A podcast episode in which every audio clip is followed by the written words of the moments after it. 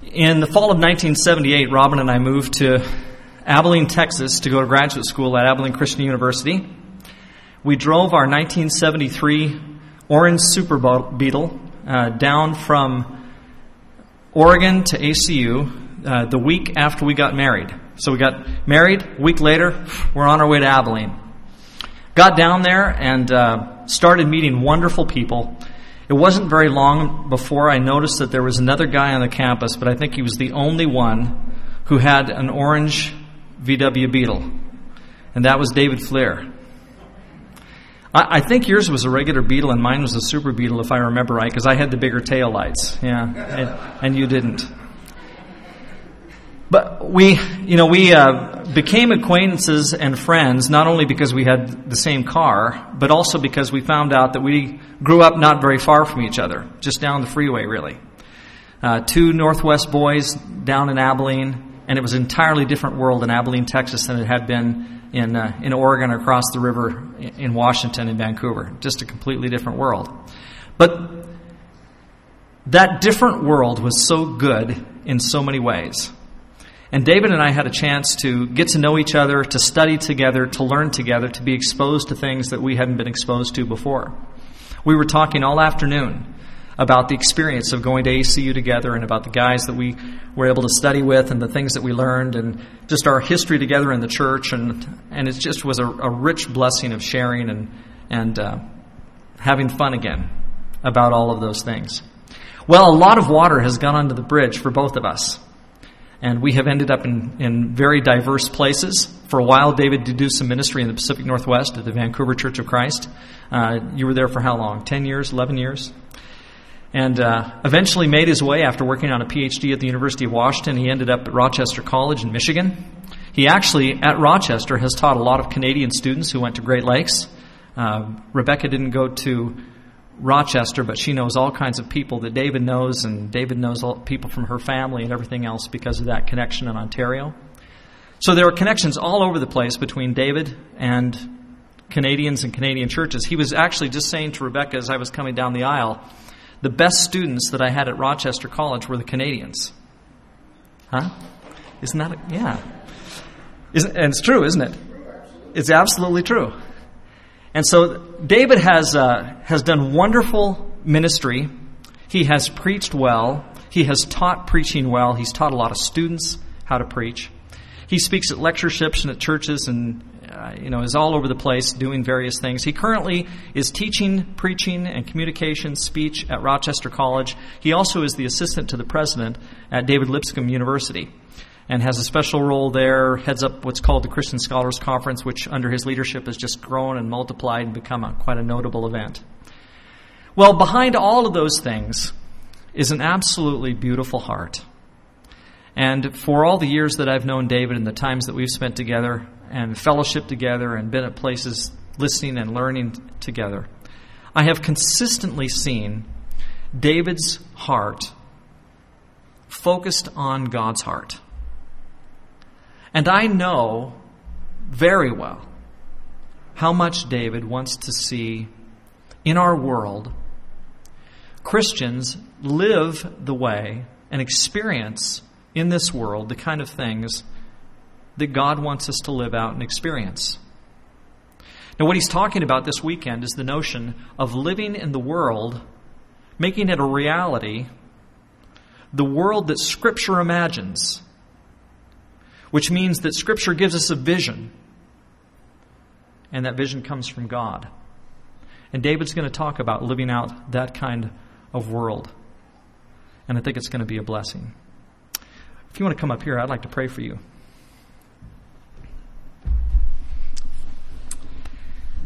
Father, I'm grateful for my brother. I'm grateful for our friendship over a number of years, decades now. I'm grateful for common experiences I'm grateful for the impact that David has had on my life. I pray that you'd bless him as he speaks to our church family here over the next couple of days. And I pray that the things that he says will be things that you want him to say. I pray, God, that these would be your words. I pray that through your Spirit you'd work through him to teach us and shape us and make us more what you want us to be. And thank you, God, for the privilege we have of having him here. It's through Jesus that we pray. Amen. Amen. Bless you, my friend. Thank you. I told Kelly that um, I have a theory that demons possess certain groups. And I have this thesis that demons possess, in the churches of Christ, they possess the sound systems. and my thesis is held true wherever I go. So I just say that up front. And, uh, okay, now, the demons just left the room. Aren't we grateful? Well, you know, I think I might try this mic. Is that okay? Yeah, okay. Well, uh, just the fact that Kelly would know the difference between the fact that he had a Super Beetle and I had a 1972 non-Super Beetle. I mean, I knew that, but I'd forgotten it. But he reminded, just that, just how smart this fellow is. It's just, it is absolutely amazing. I remember the first time I met Kelly was in a class, and he was sitting behind me. And we had prayer requests before the class began. This is like the second day of class, and I hadn't noticed, you know, everybody in the class. He, and, and, Kelly's called on, and the professor says yes. And, and, Kelly was was wanted some prayers for some kind of a physical ailment that he was having related to his foot, I think. And little did I know that this guy was a marathon runner. I mean, a long distance runner. Uh, you know, just a surprising fellow. It's just you don't expect this, and then you know he's running marathons and driving not just beetles like me, but super beetles that are that are orange. I tell students uh, that I have these these future ministers. I say, and you will be your congregation's theologian. And then I think, oh dear. when that reality of what I've just said settles in. But then I think of the person who's actually gone out and done the work, the training, the terminal degree to be a theologian and then enters into a congregation and he is the resident theologian and he has been trained, I mean really trained to be a theologian. What an awesome situation you have here in Calgary. Kelly has, for a long time been a, a good friend. Uh, one other similarity, my mother's long passed away, and Kelly's mother passed away when he was quite young. But when somebody says the things that Kelly said, two things run through my mind. The first is, oh, I hope that's true. And the second thing is, I wish my mother could hear that. Thank you, Kelly. You're a good friend and a wonderful colleague. Um, I have some distant uh, connection with uh, Alberta. Uh, my wife comes from a family of seven, and all of her siblings before her were born in Alberta. And then something happened with Dad's job, and he headed south. And about uh, a month later, she was born in Bonners Ferry, Idaho.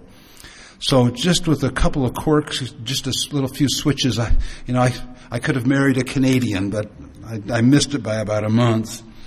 My, my loss. And I want you all to know that my favorite song in the 1970s was Gordon Lightfoot's Alberta Bound. Alberta Bound. I'd sing it for you now if I could carry a tune. I can't, but it's on my heart as I now fulfill the song that I loved uh, 40 years ago. And Kelly's absolutely right about the Canadian students. Holy smokes.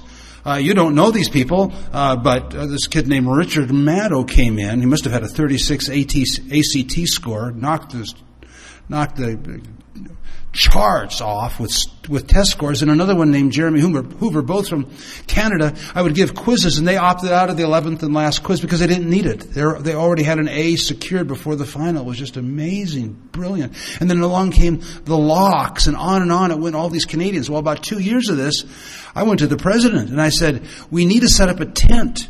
outside this school in Beamsville that's sending us all these smart students. Seriously. I became prejudiced against people of my own country. Why can't you be as smart as the Canadians? And then, of course, you threw in a, a clunker, and I realized, okay, no, not everybody is as smart as these other Canadians. But then again, the exception proves the rule. So Kelly gave uh, an assignment, and I'm going to read the assignment. What would you do with this? He said, Friday night will be an address to our church. I would think you would want to suggest what the issues are and how a particular theological vision can motivate us and make us effective at living in the world Scripture imagines. Whew. I said, okay, he's serious. And so I decided that I would be serious too. And what I'm going to do is uh, set out uh, very quickly uh, an evolution in thought to get to where Kelly described we would be that is, living in the world that Scripture imagines for us. A quick kind of survey of how we get there, then moving into some specific texts. Boom, boom, boom. And then at the close, I have a prepared segment that will be an example of how one moves into, how we move into this world envisioned in Scripture. How easy it is to say it, and how difficult it is to do it. And I'd like for you to kind of walk with me. The second piece will be an autobiographical, or the last piece will be an autobiographical piece. My,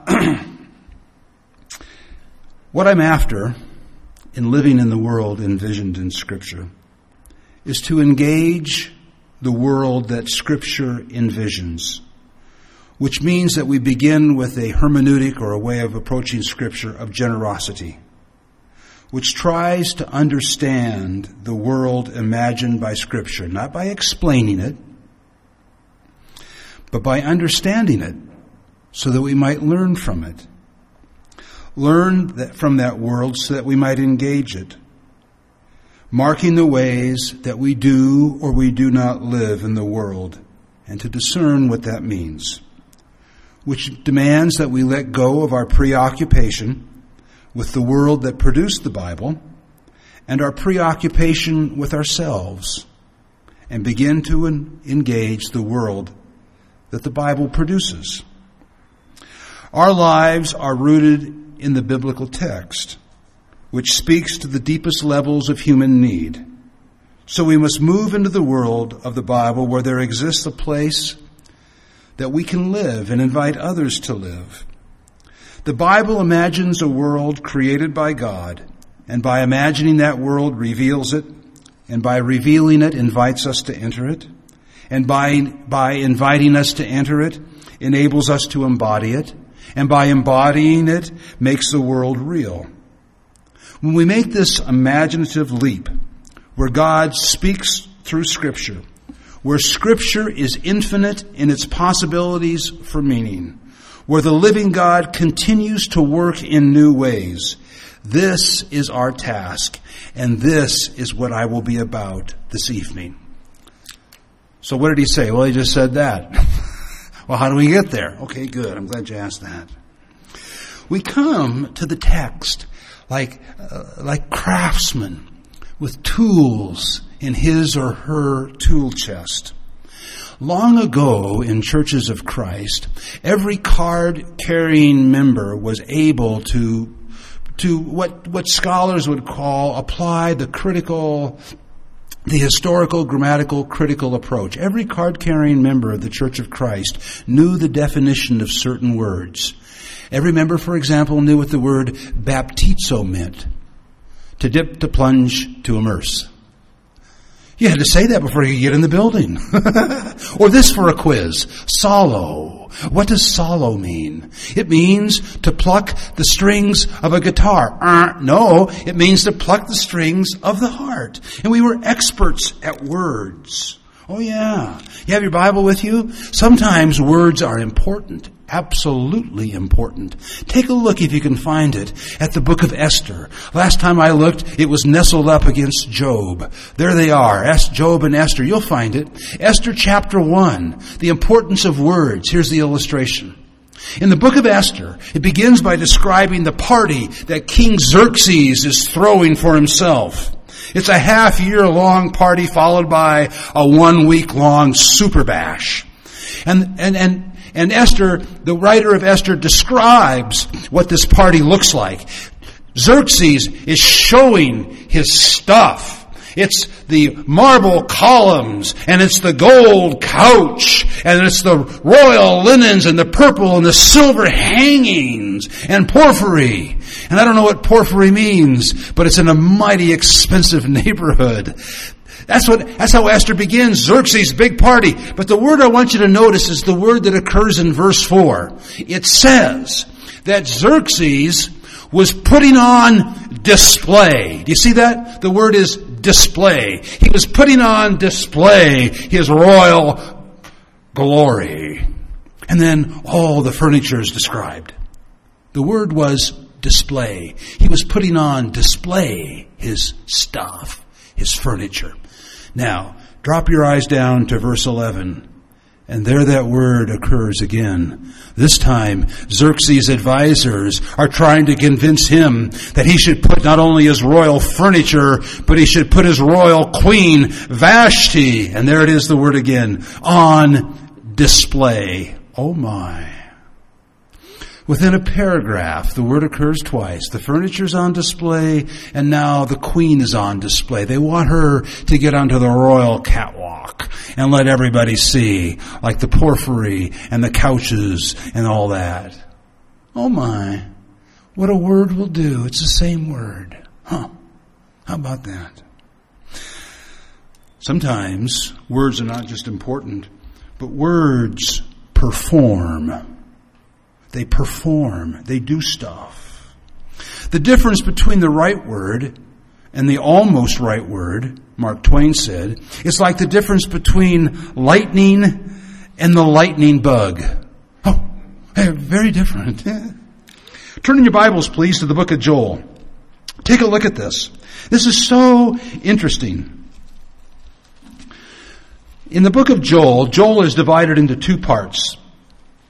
The first part is chapters 1, chapter 1, 1 through 1 through 217, which is a description of the locust plague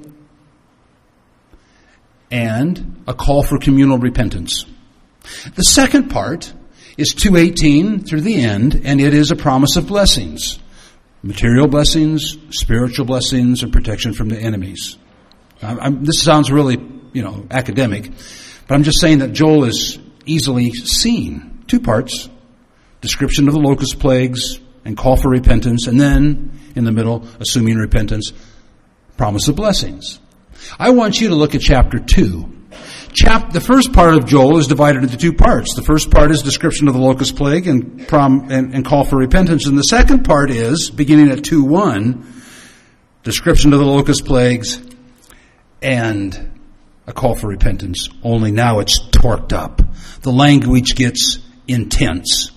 My point in taking us to Joel is to show that words perform. Words do things. They're not just there, they're doing something. And so in Joel chapter 2, verses 1 and following, the locusts are described. And I want you to notice as we look at this, just very quickly, how sensual the language is. I'm not talking about sex. I'm talking about the senses. Joel is appealing to the sense of sight and the sense of sound, the sense of taste, the sense of smell. Yeah, I think I got them all. He's appealing to the senses. For example, look at verse 3. The locust now. A fire consumes before them, and behind them a flame burns. The land is like a garden of Eden before them, but a desolate wilderness behind them, and nothing at all escapes. Can you see that? Oh, I can. A fire, a fire, the Garden of Eden, a wilderness. I saw all of that. The sense of sight. Look at verse 4. Take a look at the locusts now. Their appearance is like the appearance of horses. Like a war horse, so they run. This isn't my friend Flicka. This isn't Black Beauty. These are are animals of war like tanks. Take a look at a locust. Put them under the microscope. What does it look like? Oh, it looks like a horse. Not only that, but they're functioning like a horse, like a war horse, so they run. Oh, I can see that. Take a look at verse 5. Now, another, another sense. As with the noise of chariots, so they roll. What does a chariot sound like? I don't know, but I've seen them in the movies. It sounds like this. Only louder. The locust, I can see him. I can hear him. And he continues on. They leap on the tops of mountains and like the crackling of a flame. I hear that. A fire consuming the stubble like a mighty people arranged for battle. All this fire. Consuming fire. I can smell that. And on it goes with this sensual description of the locusts. And then he gets down to verse 9. What sense are we after here? He's describing the locusts. Don't look at the verbs, look at the other words. They rush on the city, they run on the wall, they climb into the houses, and they enter the windows, or the lattice, your translation might say, like a thief. Don't look at the word rush, run, climb, enter. Look at the other words. The city, the wall, the houses, and the windows. Do you see the movement? Do you see the movement? Oh, I think I must come down now among you and illustrate. It's a dark and stormy night. It's late October and you, you are in a large house, two stories. You're all by yourself. This is before cell phones. I say you're by yourself? And the, and the, and the wind is blowing and the rain is coming down and the branch is rubbing against the window. When all of a sudden, the phone rings. Ring, ring, ring, ring. You're home by yourself. Hello. You're upstairs alone. Hello. I know who you are. I know where you live. I'm in your city. I'm in your Who is this? Ring, ring, ring, ring, ring, ring, ring, ring. Hello. I know who you are. I know where you live. I'm outside your house. I'm going to get you. Who is this boy? Ring, ring, ring, ring, ring, ring. Hello. I'm in your house. I'm going to get you. Click. Ring, ring, ring, ring, ring, ring, ring, ring. Wow! No, lamb for murder. Now look at the text. Look back at Joel. What is it? How does it move? They're in the city. They're in the wall. They're in the house. Now through the lattice, you can feel the locust. My point, words perform. Sensual words. I can see them, I can hear them, I can smell them. Oh, now I can actually feel the locust on me. Yeah, those words aren't just laying there, dormant. Baptizo, psallo, display. These words are so important. I'm just saying to you, that's what, that's one of the tools in our tool chest. It's good to know those things. Good to know what those words mean. Pay attention to them. Listen to them. Sorry, I got carried away. And then, of course, another tool in our tool chest is the literary tool, where we pay attention to some of the things that literary scholars have, have pointed to. Uh, they, they said, for example, that, you know, uh, the Bible is a lot like a newspaper. Remember the newspaper? Oh, I miss an old newspaper. Ours are all shutting down in the States. But I remember the Sunday paper when it would come, a big, thick thing. Oh my goodness, you'd lift weights just to be able to take the paper inside. And there would come the paper. There would be the sports page. And then there would be the front page. And then there'd be the ads and the comics.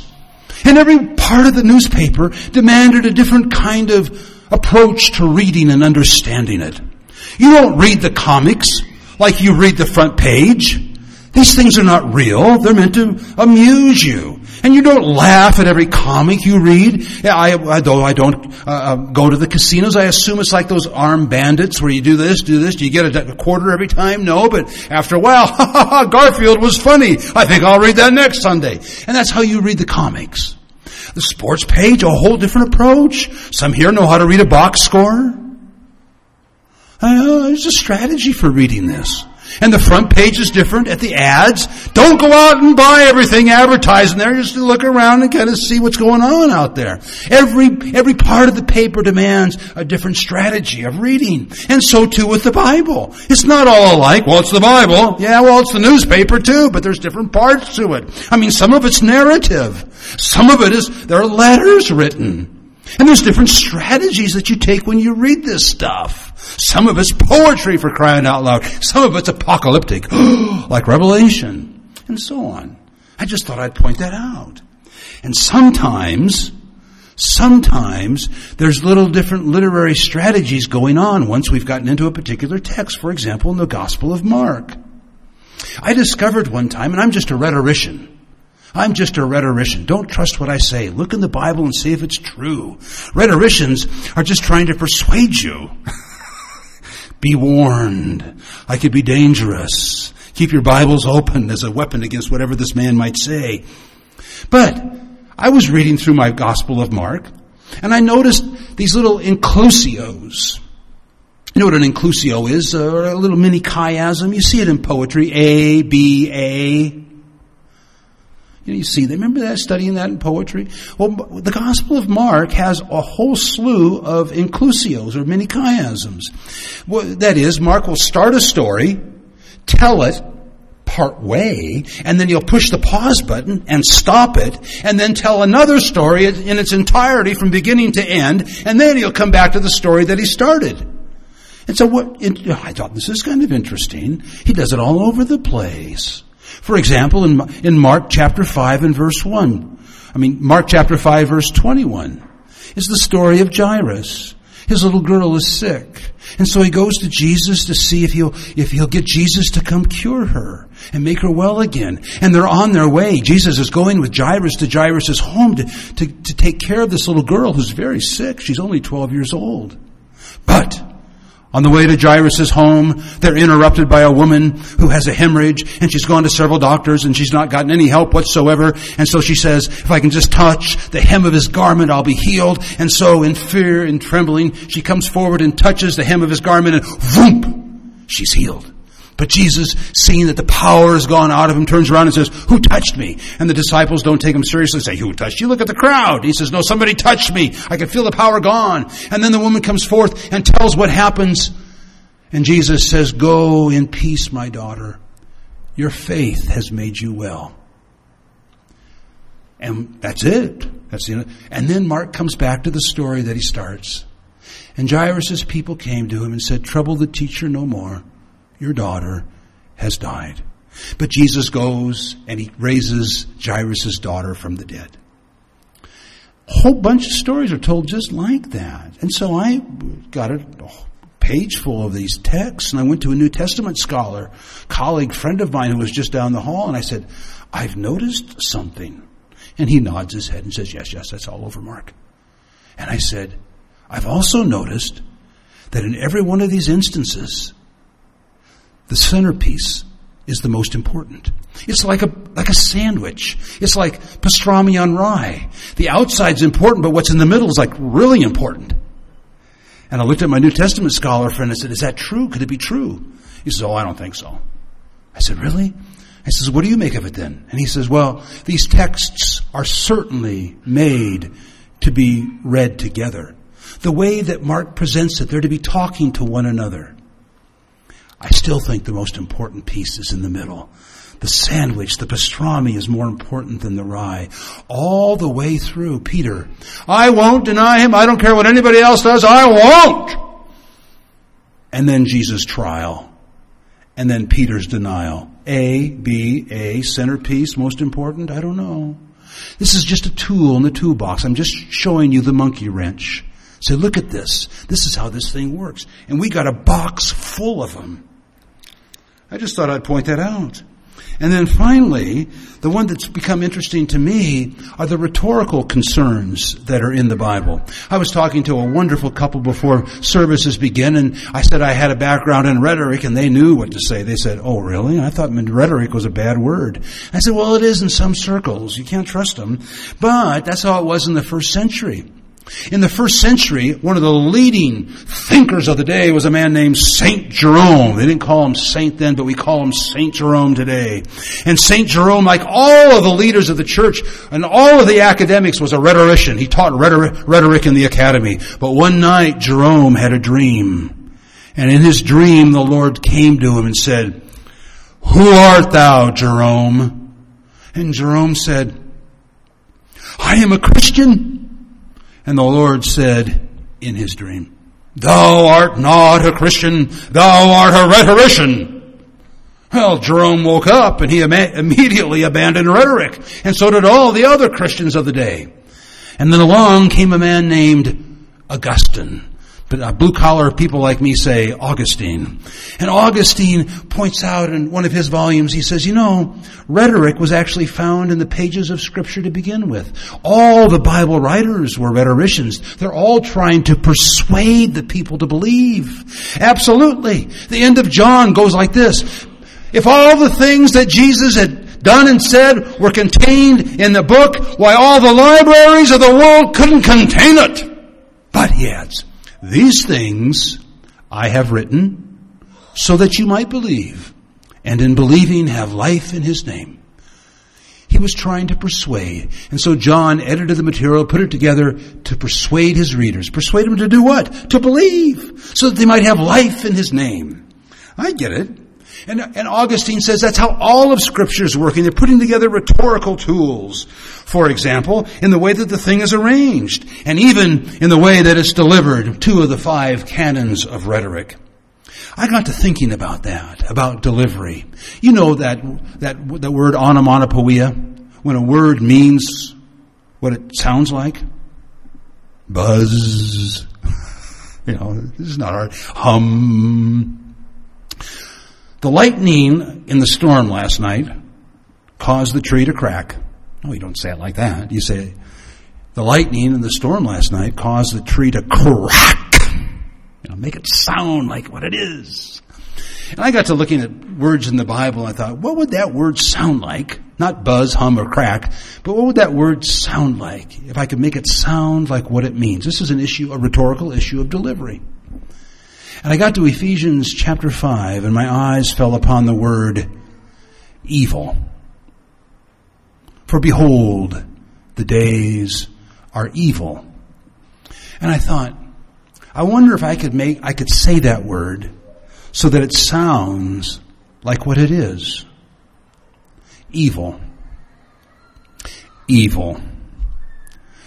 Evil. And I went on. I scared myself. Oh, yeah. Delivery, one of the, one of the canons of scripture. Or something simple like this. Something so simple like this. It's, it's Luke chapter 18, verses 1 and following. Matters of delivery, how material is presented so that it might persuade. If one gets up and reads the text in church, you could have a monologue, rah, rah, rah, and Jesus said, rah, rah, rah, rah, and the Pharisee, and then the tax collector, and blah, blah.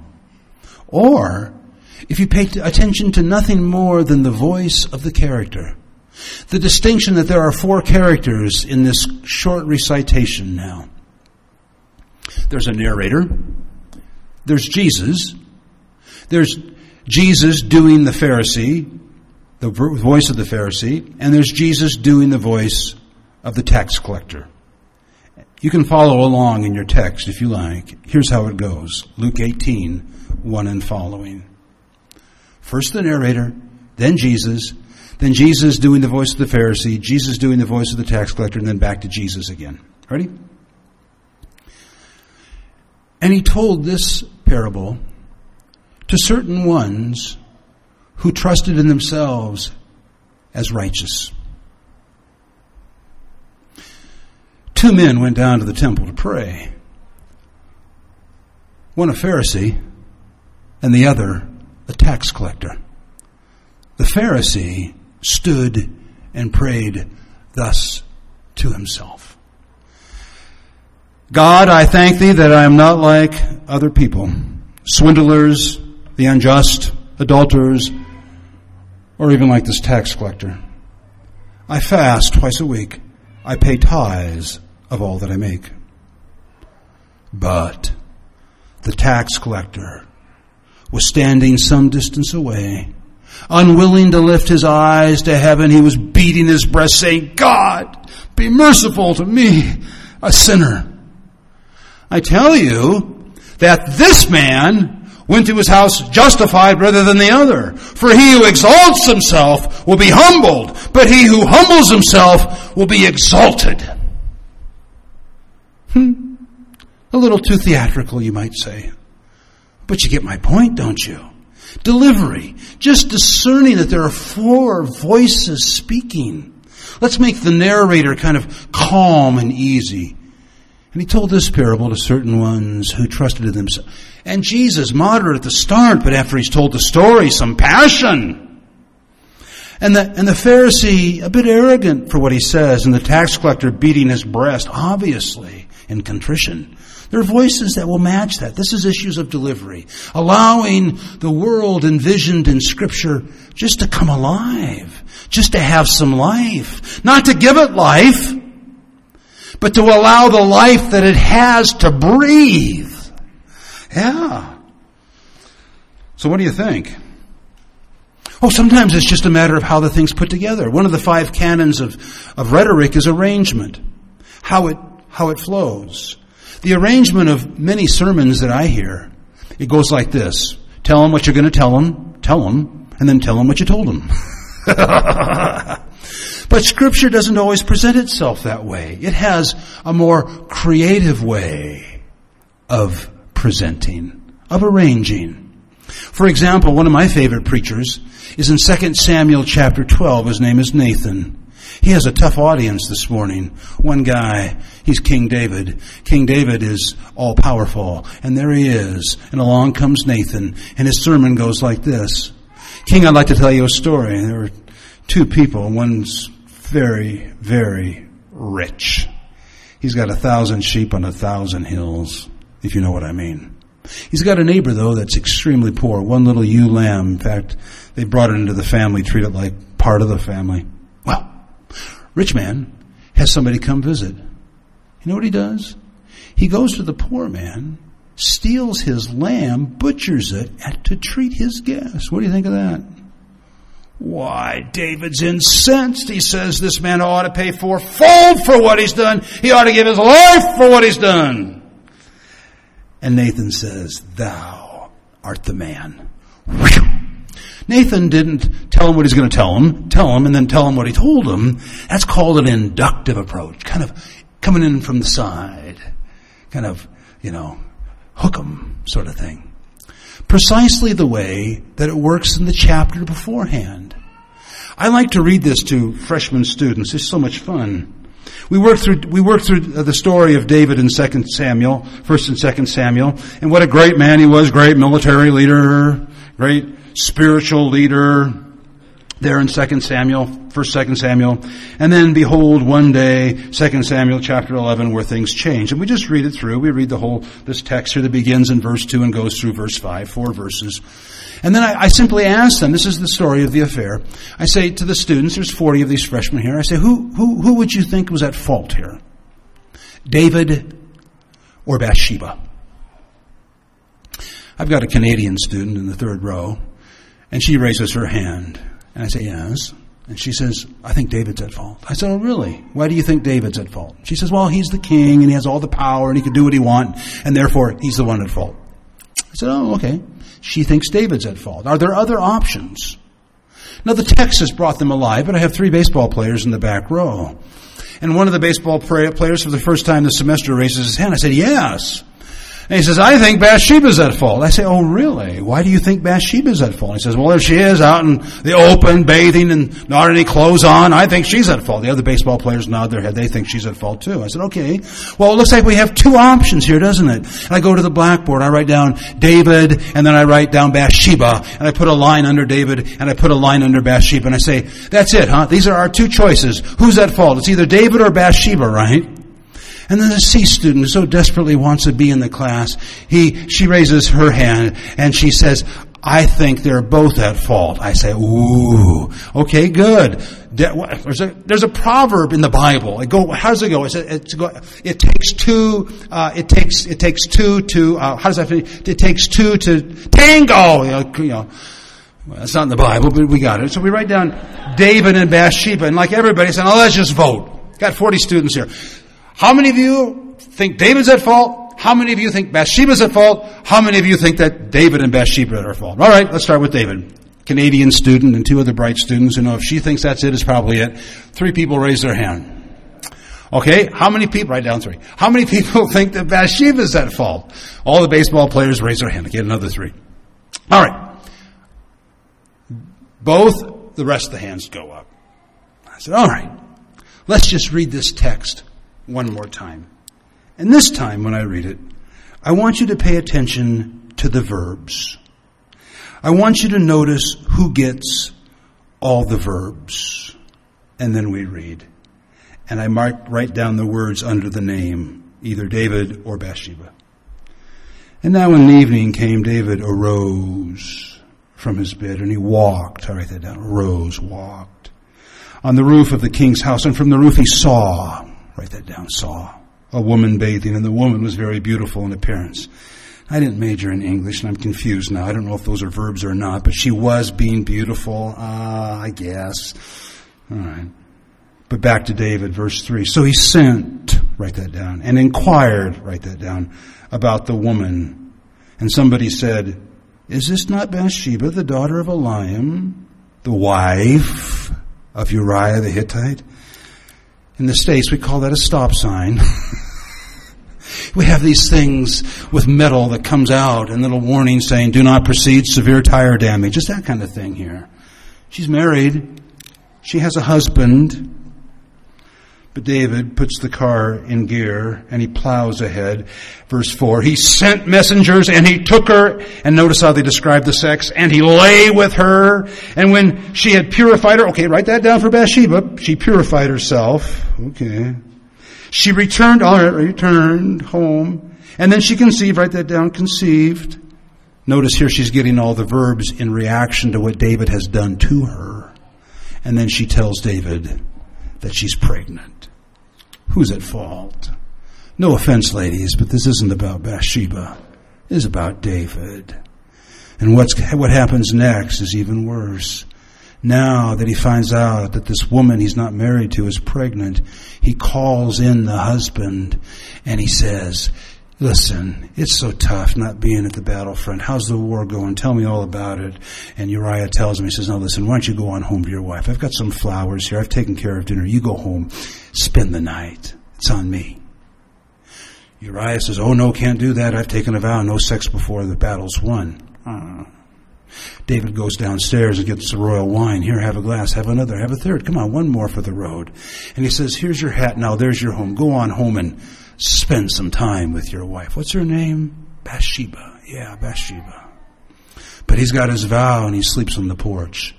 And so then David writes a letter and puts it in his hand with the royal seal. It's a letter to Joab. And when it's delivered to Joab, he opens it up, the chief commander of the army, and it says, Put Uriah at the fiercest point of battle, and then withdraw all the supporting troops, which is precisely what Joab does, and Uriah is killed. And when word comes that this has happened, David says, Well, that's how it goes. This is war, baby. And the writer of 2 Samuel 11 never once interjects his narratival comment. He just tells the story. I have a tape I want you to see. It's of somebody you love. You'll need to sit down it's not pretty. And you put the tape in, and the person looks and they melt as they watch what their beloved. You don't need any words, it speaks for itself. You know what that is. That's sin. That's evil.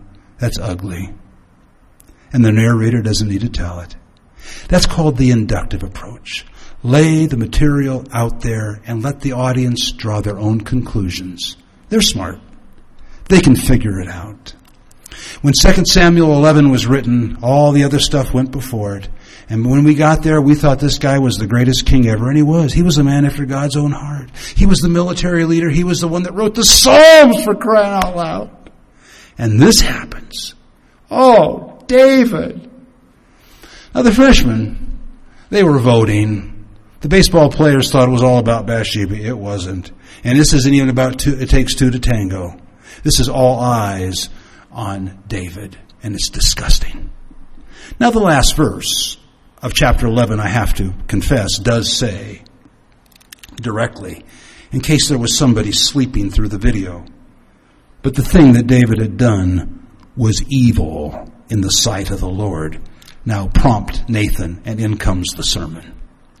These are strategies for reading. These are tools in the tool chest. This is just evidence to say, and there's more, more, more, more, more out there, that this world that's being described is absolutely alive, and it invites us to come in.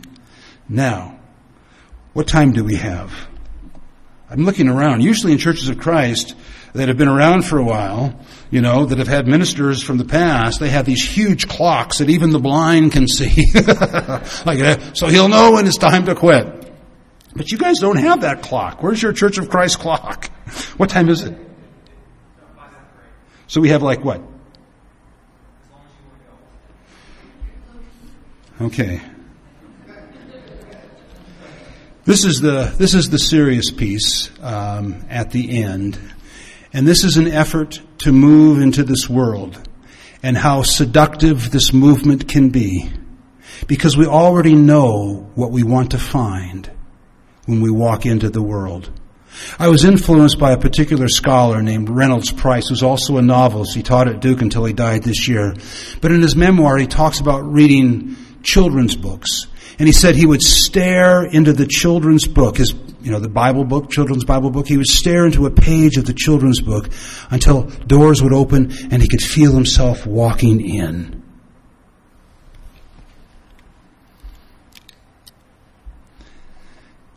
He said, I was learning the lines of a passionate life in a world where the least move matters. I would never sit still for the milk pudding of most children's books.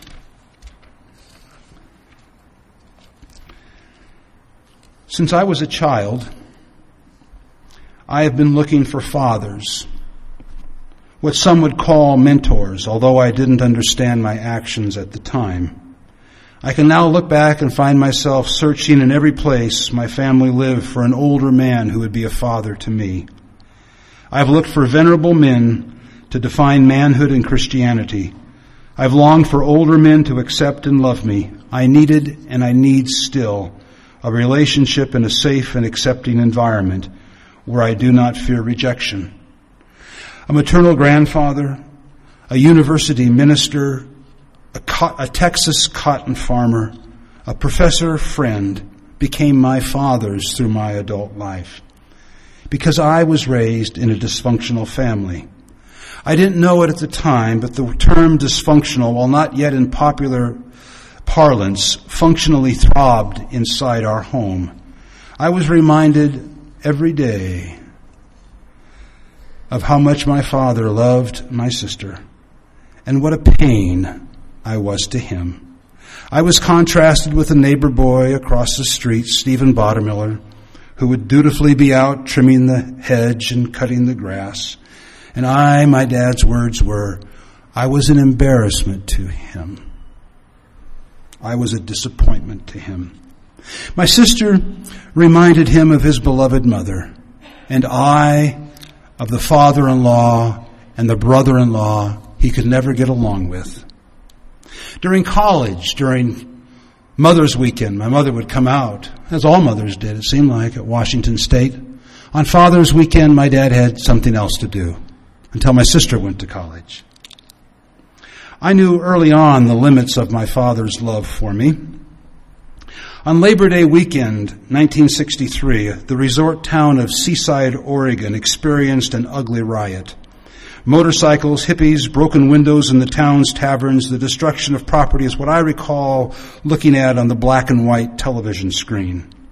I was nine years old. The thought of being involved or even near a riot petrified me. But what I can remember, what I can still hear at this moment, are the words of my dad behind me who said, any son of mine caught in a riot would be immediately disowned. I was his only son. Later, after a teenage drinking binge, of which I am now quite ashamed, an incident which caused my mother to experience some physical illness, my dad, the only time I remember this happening was when he was mad at me looked me in the eyes and he said, If anything happens to your mother, you are no longer my son. My father openly declared that his love was conditional. If I crossed the lines he created, I would step outside the limits of his affection. I can still hear those voices, and I sometimes wonder if my pursuit of higher education was an effort to fulfill an unconscious need to please my dad. If so, I missed the mark. When I neared completion of a terminal degree, he advised, Your problem, David, is that you still don't have any common sense. My dad's declared values had always been demonstrated elsewhere, toward the neighbor boy, toward the well-groomed teenage clerk in his grocery store. In 1993, my mother passed away. In the years since her passing, the magnitude of the love has grown, her love has grown, has grown. But within weeks of her death, I was informed that I was no longer the executor of my dad's will. You'll likely be more mobile than your sister, he said. He began to treat the family as our detached, detached uncle did when we were children. This was a familiar pattern. No communication, which was interrupted just before Christmas with some impersonal and inappropriate gift. And then the distancing overtures represented to us someone who was divorced from our life. Eventually, in a shocking letter, I was told that I was disowned. It sounds so petty, and I'm only describing portions of it which makes the alienation so difficult to understand and to accept. I realize that my own dysfunctional background pales in contrast to the tales that I hear others tell of sexual or physical abuse. Yet most people I know who were disowned from the family are those who are now in jail. But the, here I am. In all of this, my, the relationship with my birth father threatened to discolor my, my image of God. Does God draw a line in the sand and then watch, fully expecting me to cross that line? Does God create perfectionist, perfectionistic expectations of me, dooming me to failure? Does God contrast my weak and sinful behavior with the physical or emotional strengths of neighbor boys or younger men with whom he works? Has God labeled me a bad son? Does God think that people don't change, that one can identify like my dad by the time the children enter kindergarten, the type of personalities they'll exhibit as adults? Abandoned, unloved, disowned, I begin to feel bitter, resentful, and jealous. And at the nadir of my family experience, I turned to the Bible for solace. And I found myself in Genesis chapter 37 and the story of Joseph. The biblical narrative begins with Joseph's ob- obvious and disproportionate love for Joseph. Jacob's obvious and disproportionate love for Joseph.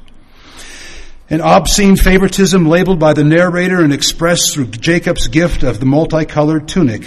And I can recall from my own Sunday school days the desire to wear the attractive and party-like coat, competing even with the girls for the favorite role of Joseph in the class play.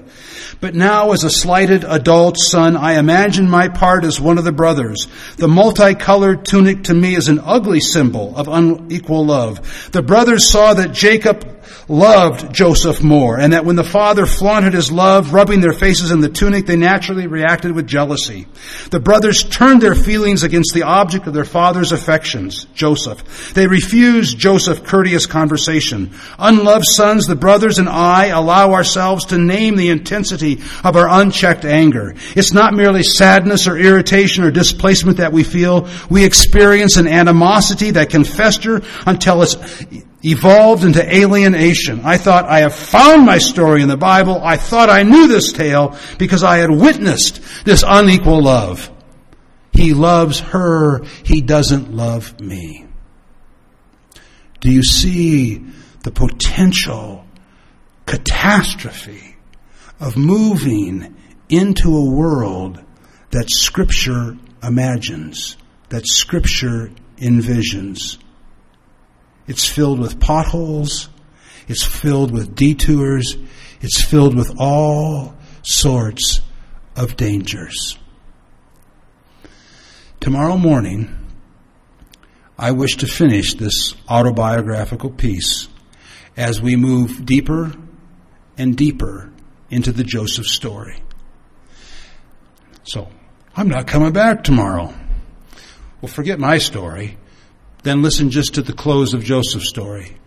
The Joseph story isn't about the brothers, and the Joseph story is only fully comprehended in relationship to a community of people who will continue to challenge you to live into this world that Scripture envisions.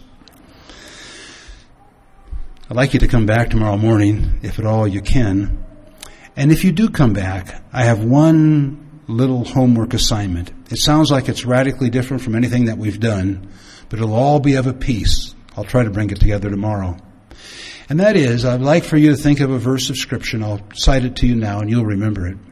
It's from the Sermon on the Mount, and the passage is this. It's a simple one. It's a beatitude. It says, Blessed are the merciful, for they shall receive mercy. Tomorrow, we're going to move into an interactive piece. I'll be very open and revealing in this interactive piece, and I would like for you to too.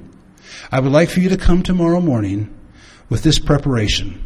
I would like for you to go back in time, a year, five years, last week, 50 years, to a time in your life with a congregation where someone who did not deserve grace received grace, when someone who didn't deserve mercy received mercy. I don't want it to be long. If you th- I don't want you to write it necessarily. If you write it, that'd be great. But think in terms, if you think in terms of words, 250 words, like maybe a paragraph, something you could say in two to three minutes at the very max. Do you have a story? from your experience about a time when mercy was extended, when you saw fulfilled that beatitude Blessed are the merciful, for they shall receive mercy. Thank you so much for listening. Uh, thank you for engaging tonight. We're trying to build something here in the next couple of days, and you've been wonderful partners in the building.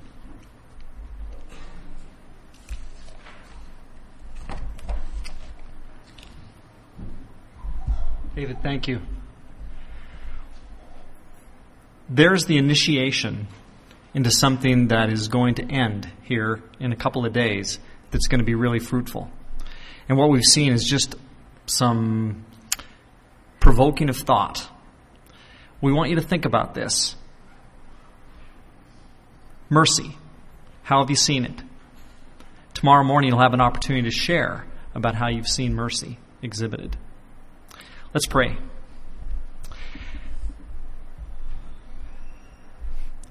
Holy Father, there is a, a vision for what you want us to have, to experience, to be.